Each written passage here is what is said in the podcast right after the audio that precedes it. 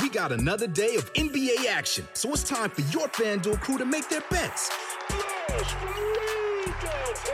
You know that new customers who bet $5 get $200 back in bonus bets if you win.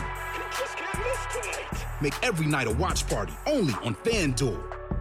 21 plus and present in Virginia. First online real money wager only. $10 first deposit required. Bonus issued is non-withdrawable bonus bets that expires seven days after receipt. See full terms at fanduel.com slash sportsbook. Gambling problem? Call 1-800-GAMBLER. You're listening to Washington Post Live's weekly conversation series with cultural pioneers and changemakers on race in America. Hello, and welcome to another in our Race in America series on Washington Post Live. I'm Jerry Brewer, a sports columnist here at the Post. My guest today goes by many names. Some like to call him CP3, others go with the Point God. Now he can add author to the list. Joining me today to talk about his new book, 61, is NBA All Star Chris Paul. Chris, welcome to Washington Post Live. Jerry, what's happening? Thanks so much for having me. I really appreciate it. I'm really looking forward to this, man. Uh, let's let's get right to it. Let's talk about your grandfather, Nathaniel Jones. He's the inspiration for the book, all the lessons that he and his family taught you. Why is now the time to share your story? Well, um, you know, it's funny. My my grandfather was everything to me, to my family, uh, and I lost him when I was 17. And you just never know when the, when the right time is to tell a story. I definitely knew that right after the story happened, um, after the tragedy and losing my grandfather, um, I wouldn't have been as reflective as I am now. Even five years ago, I wouldn't have been as reflective as I am now. But now, uh, having kids of my own that are 14 and 10, it really gave me an interesting perspective of how important that relationship was with my grandfather and all the things that I learned from him day in and day out just by watching him. Chris, I wanted to talk about uh, who you collaborated with this uh, book with, uh, Michael Wilbon, uh, former Post columnist, ESPN uh, yep. commentator. Uh, as a matter of fact, I have the same extension at the Washington Post that Wilbon had for 30 years. It, it, it, I think about that every day, just kind of the sense of responsibility and, and keeping the tradition going. What was it like to work with Wilbon? How did he bring out your voice as an author? Man, it was unbelievable, and I I've known Mike since uh, since I was in college. Actually, probably since I was in high school. So I remember when he was with the Post. And when I set out to write this book, uh, I knew that I was still playing or whatnot, and I knew that I was going to need someone to help me at least craft uh, how to write it and what it was going to look like. And I couldn't think of anybody that I respected more than Mike, than Wilbon, and he was just amazing. And I sat in this office during the pandemic and had conversation after conversation with him just so that he could hear my story, me and my brother. And it was an unbelievable process. And I couldn't imagine working with anybody other than Mike.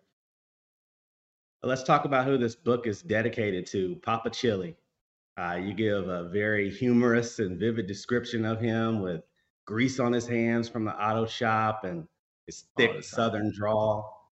But what also stood out to me was when you said, and I'll quote you here, he thought it was a blessing to be a blessing.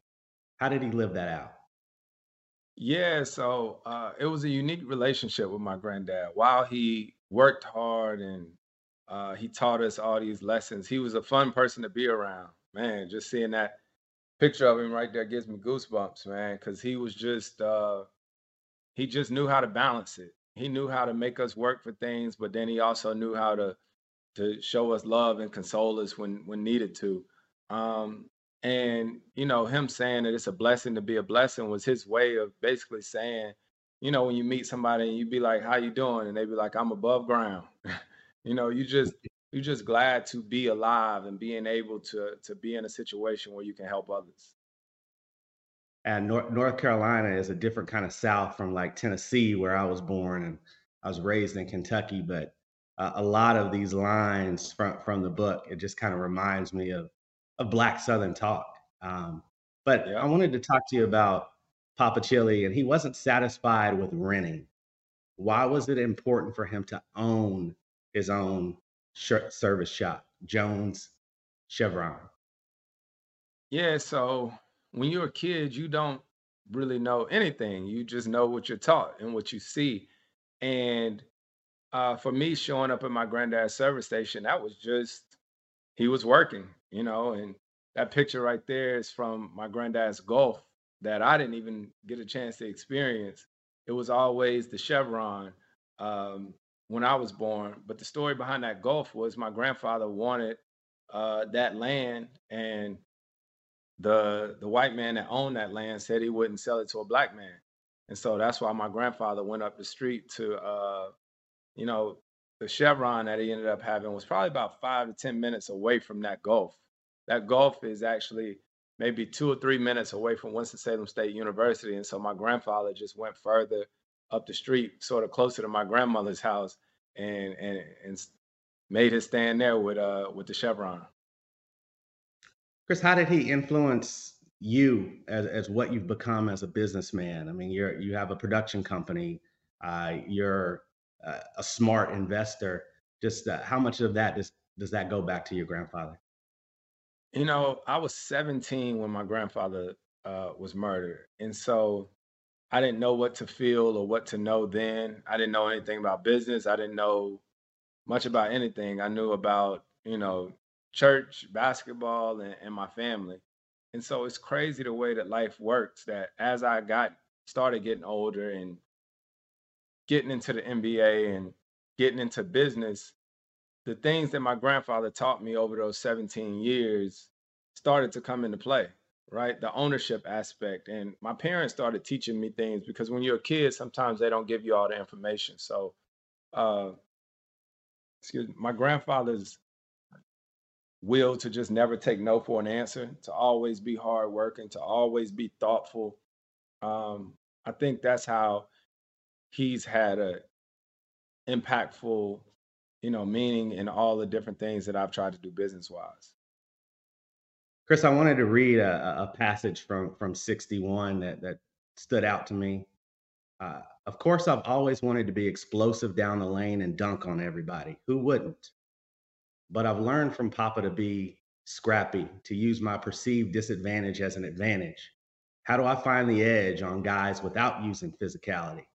I'm not necessarily tall for an NBA player, but I learned early on to be creative and to know how to pass, score, and win using whatever methods I could. I think the game. When, when I think about you, I think about there's the charming Chris Paul, and then there's the relentless competitor uh, on the court. How much did Papa's example uh, really influence the way that you play? Yeah, I think Papa influenced the way that I play, and just he never he never gave us shortcuts, right? He just never gave us shortcuts. I think my brother played a huge role in the, the way that I play and my mentality, but my grandfather it was just in any and everything, there was no shortcut. So, I mean, I'm eight years old and I'm out in the driveway at the service station trying to figure out how to open the hood of a of a car and all cars are different. Some cars are different as far as where they put the hood and where uh, the stand is going to be to to hold the hood up. But if i was out there struggling my grandfather wouldn't just do it for me. You know he would sort of make me figure it out. And that's just the all all that's just the way it's always been my entire life is there's no shortcuts and you got to work for whatever you get. Chris let's let's talk about why this book is called 61 um, your grandfather was was murdered as you have referenced by five teens in 2002 i think that was just one day after you had committed to play for wake forest yep. several days later you play your the first game of your senior year of high school uh, but before we talk about that 61 point tribute, we have a clip. Let's take a look. His total left him just six points away from the state record for most points in a game. But as he walked to the foul line, that didn't matter. 61 did. I walked to the free throw line. The referee gave me the ball and shot an air ball right out of bounds. And my coach took me out. I just looked at my dad and started crying. It's like he just, everything came out of him. He just walked over to me and gave me a hug, and he just fell in my arms. And that's when I just, it just tore me up, you know, because of what he had just done. Chris, what me- message were you trying to send by scoring 61 points that day? Man, that's wild. That still give me goosebumps seeing my my family over there. I, I think I was just trying to um, send a message to my grandfather. You know what I mean? To let him know how much we missed him, how much we loved him, and it being the day after the funeral, all of my family. If you look up, if you could see up in the stands, all of my family from all up north, all my family from up D, up in DC, Upper Marlboro, all that area had came down for the funeral, and they all stayed for the game. So I think for me, it was just about, you know, showing gratitude for my grandfather and what he'd done for our family, and I wanted to to do that with all of us there. Chris, let's talk about race and parenting. We're, we're both black fathers. Uh, in the book, you talk so much about how because of being an NBA player and, and so forth, your kids have been able to have a, a, certain privilege, but you also talk about them having to na- navigate what you call the realities of the divide in this country.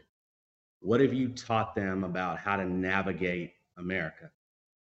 Yeah, uh, I think it's it's a constant conversation. Me and my wife are constantly having conversations with my kids day in and day out because things are sort of always changing. But but one thing that's a constant is always going to be their skin color, right? And so, uh, as I talk about in the book, uh, when the tragic uh, incident happened with with George Floyd, we had real conversations with our kids, and we always trying to, you know, tell them about how to move and how to how to do this and how to do that, and it's um it's an unbelievable feeling, I tell you, to be a parent. It's it's like one of the coolest but most important jobs that you have because you realize that you you you learn so much from your parents. And we don't parent the same way that our parents did but there are bits and pieces that you take that you take away. There's this that you may take away but you also have to understand that times change. Like we don't have a yard where my son or my daughter has to get up and cut the grass every day. So there's other ways that we have to build in these different responsibilities to show them uh, what the work looks like, you know, and about uh, being grateful and being thankful. But uh, mo- most of all, you know, we we have two amazing kids who I, I love to death, and um, just try to give them real life experiences to show them what life is going to be like one day when uh, they get out of mom and daddy's house. You showed them the entire George Floyd video. Yes. Why sir. did why did you and your wife make that choice? Yeah, we we made that choice because um, we feel like as parents, a lot of times people try to shelter their kids from different situations, right? But instead of sheltering them, we want to, you know, talk to them and communicate them about the realities that's out there. And so in showing them, uh, my daughter, I, I like I said, I'll never forget it. You know, she was crying and she was like, "Is this going to happen to Chris?" But if you don't have these conversations with your kids and then they run into a situation where maybe they are pulled over or they're somewhere and they don't understand um, how they're viewed or how they're looked at, then um, they may do something that you know causes a crazy reaction that you know you regret for the rest of your life. So just trying to educate them on on things that's going on.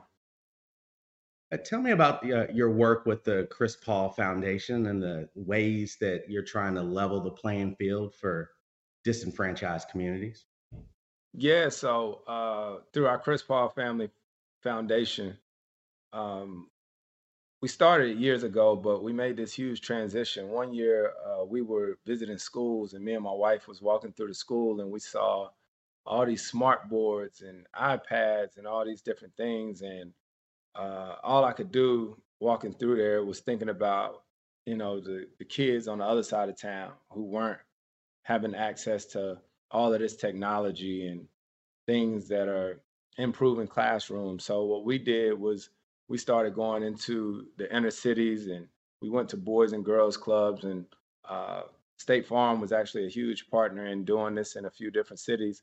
But we wanted to start putting learning labs, learning centers in these different underserved communities. and it's been really cool. It's been really cool, and also through our foundation, we have a thing called Club 61. And obviously, because of the book now, everyone understands why 61 is so important. But through Club 61, we bring five kids from every NBA city that I played in, and we bring them out to LA and we take them to Goldman Sachs and talk to them about financial literacy. We do health and wellness with them. We do morning yoga. We do all these different things just to try to make sure make sure that they understand that people really do care about their well-being. Chris, you've had one incredible calendar year, and we're not even talking about where you're going to play next season. But I think people forget you, graduated uh, in December. Uh, you start at, at, Wake Forest, but you graduate with a degree from uh, Winston-Salem State uh, University. Why is it important for? Why was it important for you to graduate from an HBCU? You know, it was it was important for me to graduate first and foremost because uh, I went to college back in 2003 and went to the NBA in 2005. So I worked on my degree already to begin with because uh, just completion. I, I wanted to get my degree. And during the pandemic, uh, but before the pandemic, uh, myself, along with Courtney Mays, who works with me, we really started trying to champion Black designers, right? Which sort of also happened where we started wearing all these different HBCU uh, paraphernalia, whether it was hoodies, shirts, and all this. So it was actually cool for me because I grew up around a lot of different HBCUs. I think there's 12 HBCUs in North Carolina. And so uh, a lot of different HBCUs started reaching out saying, where this, where that. So what it did was it gave me an opportunity to educate myself on other HBCUs. And then in the process during the pandemic, when I said, you know what, let me go back to school and get my degree. You know, as much as I've been trying to do for HBCUs, why not graduate from one? Just so happens, Winston-Salem State University is an HBCU in my hometown, and I enrolled. And December 16th, uh, 2022, 2022, yep, I graduated. Let's uh, let's get into a little bit of basketball here, man. You've had uh, an eventful off season already, and it hasn't even gotten started. Um, week. uh, you're headed to the Golden State Warriors. That's been reported. Uh, I'm not even sure in the NBA uh, dynamics of it all if that trade is official. Uh, but what I'm more curious about is what what's left for you uh, in the NBA besides the obvious? Like we, we know you'd like to win a championship, but what's your why? I mean, 38 years old, be 39 by the end of next year. What's your why for continuing to play? Just the competitive drive and the fact that I love it. I love it. I get to wake up every day and say that I play basketball as my way of life.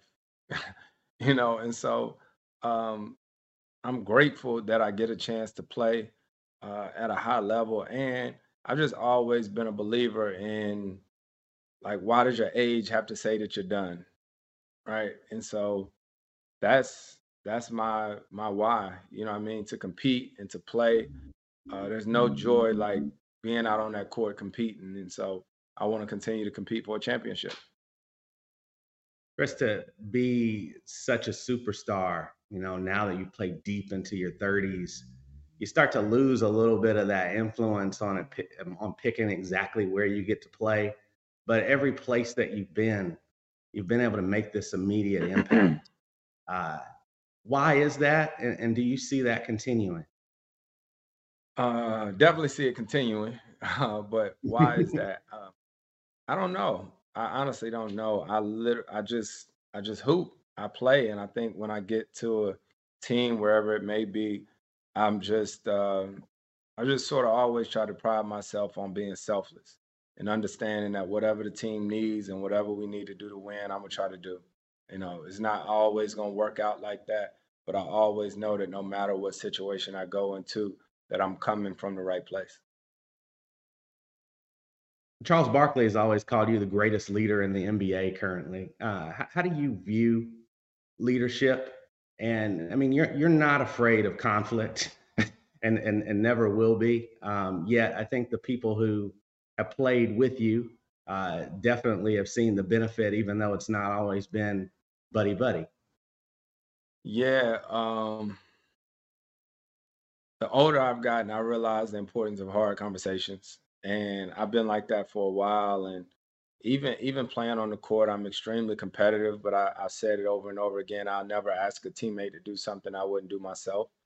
Um, and leadership is hard. Leadership is hard because you know you're you're actually the person who a lot of times have to make decisions, and you can't be on one side or the other. You know, at some point you got to make a decision. But um, leadership is forever changing, evolving because in order to lead, you got to be able to follow. So, yep. You're about to play with another cast of characters that you've uh, gone head to head with and had some intense battles with. That's nothing new in your career. Uh, how, does uh, it's just kind of comical to us uh, who, who watch the game, just that these rivalries turn into teammates. Uh, how do you hmm. manage those relationships, and what do you think? What do you think that the this new uh, adventure is going to be like? Yeah, it's definitely going to be a little different putting on that uniform for the first time. But uh, you know, what's what's wild is you understand uh, how nice it is to be around like-minded guys. You know, I mean, th- those guys over there, they they've done it. They've won multiple championships together, and so I think just just getting in there to to see how I can help um, be a part of that piece. You know, be a, be a part of that puzzle. I'm excited about it. Chris, you shared a, a, story about your grandfather and how he cared for a Vietnam veteran who had uh, PTSD. Um, how did that um, inspire you to prioritize healthcare for retired players when you were president of the Players Association?